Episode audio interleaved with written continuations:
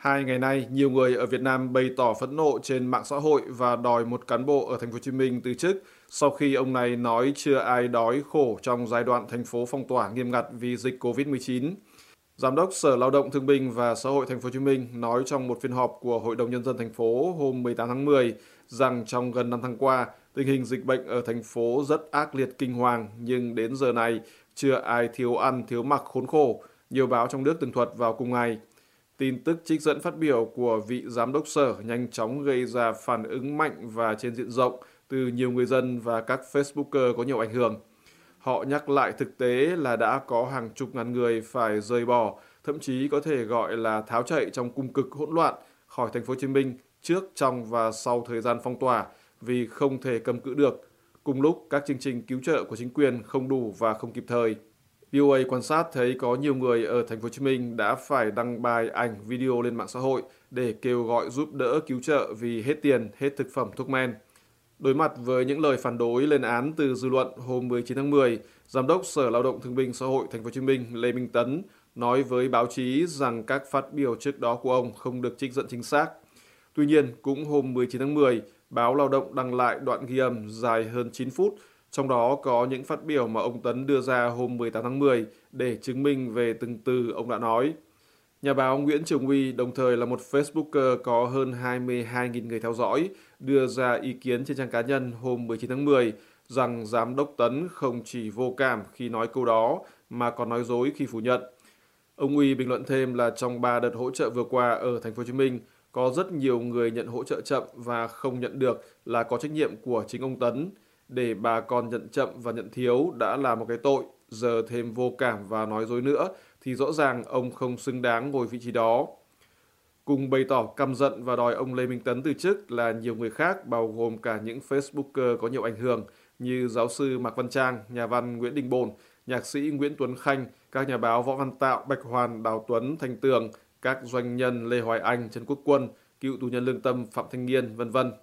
Giáo sư Trang viết trên trang cá nhân rằng giám đốc Tấn phải xin lỗi dân và từ chức hoặc phải cách chức. Một ý kiến ngắn gọn kèm theo anh ông Tấn đăng trên trang của ông Tuấn Khanh viết rằng không biết nỗi khổ của dân là không có tư cách lãnh đạo. Nữ Facebooker Bạch Hoàn có hơn 215.000 người theo dõi viết rằng đoạn ghi âm của báo Lao động xác nhận về những gì mà Giám đốc Sở Lê Minh Tấn đã nói dù ông chối leo lèo. Vì vậy, theo bà Hoàn, nên cách chức lãnh đạo như vậy thôi, chứ còn để làm gì nữa. Trái ngược với phát biểu mà ông Tấn đưa ra hôm 18 tháng 10 trước Hội đồng Nhân dân Thành phố Hồ Chí Minh, chủ nhiệm Ủy ban xã hội của Quốc hội Việt Nam bà Nguyễn Thúy Anh báo cáo với Quốc hội hôm 20 tháng 10 rằng trong những thời điểm căng thẳng nhất vì dịch COVID-19, có lúc có nơi đã xuất hiện tình trạng đói và thiếu đói trong số đối tượng mắc kẹt lại tại các địa bàn phong tỏa giãn cách ở đô thị lớn, theo tường thuật của báo nhà nước.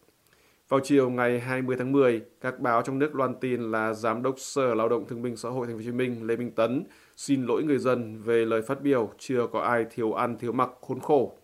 Trong lời xin lỗi được các bản tin đăng tải, ông Tấn nói ông hiểu rằng mặc dù các cấp chính quyền đã nỗ lực triển khai các chính sách hỗ trợ, mặc dù cộng đồng đã chung tay tương trợ, nhưng trên thực tế vẫn còn một bộ phận người dân có hoàn cảnh khó khăn rơi vào cảnh khốn khổ. Sau đó, ông Tấn thừa nhận rằng phát biểu hôm 18 tháng 10 của ông là sơ suất của cá nhân và ông xin gửi lời xin lỗi chân thành tới người dân thành phố Hồ Chí Minh về sơ suất này.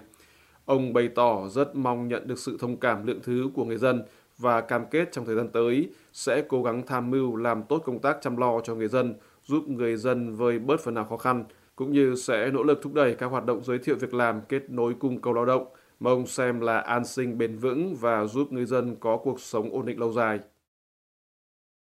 Thủ tướng Việt Nam Phạm Minh Chính hôm 20 tháng 10 đã đặt ra mục tiêu đẩy lùi dịch bệnh nhằm khôi phục và phát triển kinh tế xã hội khi phát biểu tại phiên khai mạc kỳ họp thứ hai Quốc hội khóa 15. Theo Cổng Thông tin Chính phủ Việt Nam VGP News, ông Chính dự báo rằng năm 2022, tình hình quốc tế trong nước có những thuận lợi, cơ hội và khó khăn, thách thức đan xen, nhưng khó khăn thách thức nhiều hơn.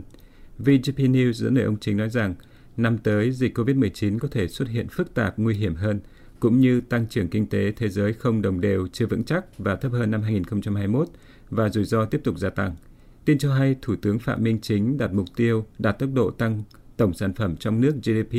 khoảng 6 đến 6,5%, tốc độ tăng chỉ số giá tiêu dùng CPI bình quân khoảng 4% và bộ chi ngân sách nhà nước so với GDP khoảng 4%. Ngân hàng Thế giới World Bank tuần trước công bố bản cập nhật về tình hình kinh tế vĩ mô của Việt Nam, trong đó hạ mức tăng trưởng của Việt Nam vì tác động của COVID-19. Tổ chức Tài chính Quốc tế này nói rằng đợt cách ly xã hội kéo dài tại các trung tâm kinh tế thời gian qua đã gây thiệt hại đáng kể đến GDP trong quý 3 năm 2021, khiến GDP suy giảm 6,2% so với cùng kỳ năm trước, ghi dấu mức giảm lớn nhất kể từ khi Việt Nam tính toán và công bố dữ liệu GDP theo quý. Với GDP giảm sâu trong quý 3 năm 2021 và phụ thuộc vào mức độ mạnh mẽ của quá trình phục hồi kinh tế trong quý 4 năm 2021, khi mà cả Hà Nội và Thành phố Hồ Chí Minh đang gỡ bỏ dần các hạn chế GDP năm 2021 hiện được ước tính tăng trưởng với tốc độ từ 2% đến 2,5%, thấp hơn đáng kể so với dự báo 4,8% mà chúng tôi đưa ra hồi tháng 8 năm 2021. Ngân hàng Thế giới viết trong bản cập nhật tình hình kinh tế vĩ mô của Việt Nam.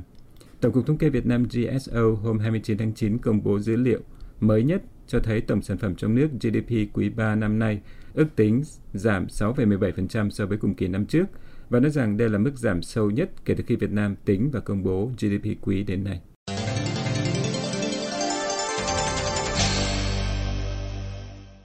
Tới 21% trong số các doanh nghiệp thuộc nhà nước Việt Nam hoặc có một phần vốn nhà nước bị thua lỗ lên đến hơn 30.000 tỷ đồng trong năm 2020, các báo trong nước đưa tin.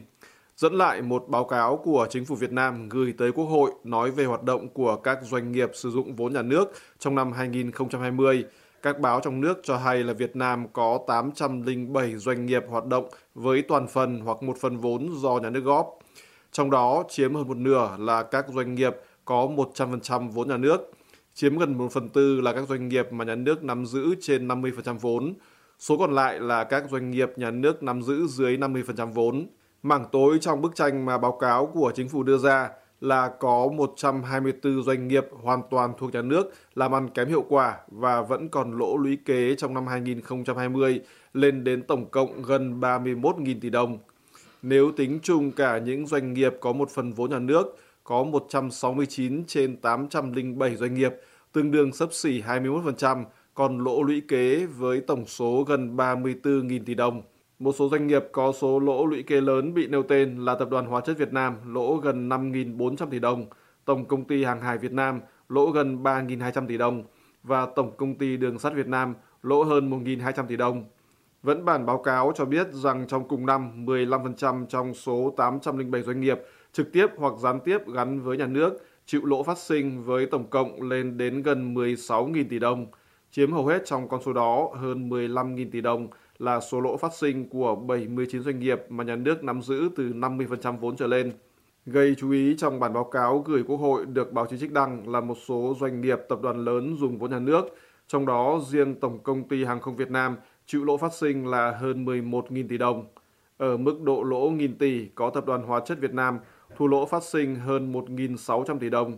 Tổng Công ty Đường sắt Việt Nam lỗ phát sinh gần 1.200 tỷ đồng.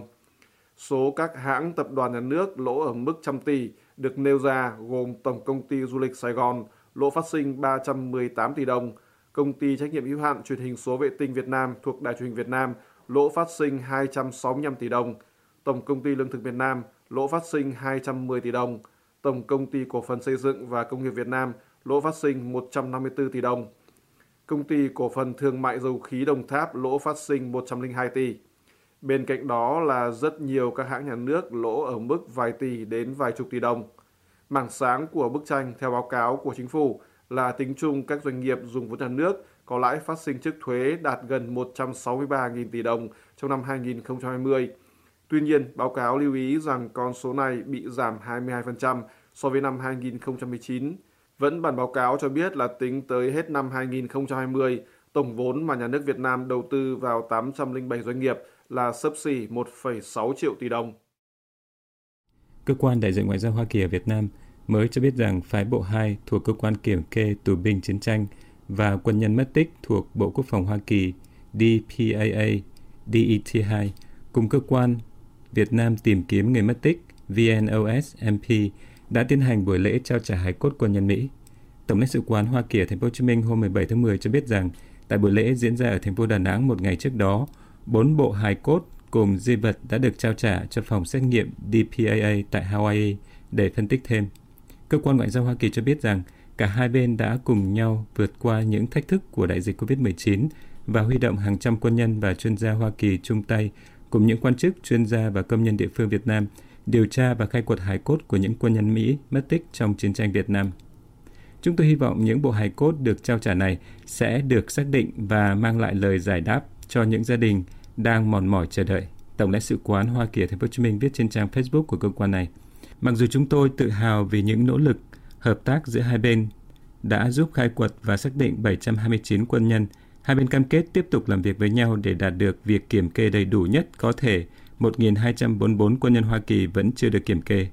Theo Bộ Ngoại giao Việt Nam, bốn bộ hài cốt được bàn giao lần này do đội hỗn hợp khai quật được trong các đợt tìm kiếm chung lần thứ 138 đến 143 diễn ra từ tháng 4 năm 2020 tới tháng 7 năm 2021. Bộ này cho biết thêm rằng đây là đợt trao trả hài cốt lần thứ 156 kể từ năm 1973 và rằng hoạt động tìm kiếm hài cốt quân nhân Hoa Kỳ mất tích trong chiến tranh ở Việt Nam là hoạt động nhân đạo giữa hai chính phủ Việt Nam và Hoa Kỳ.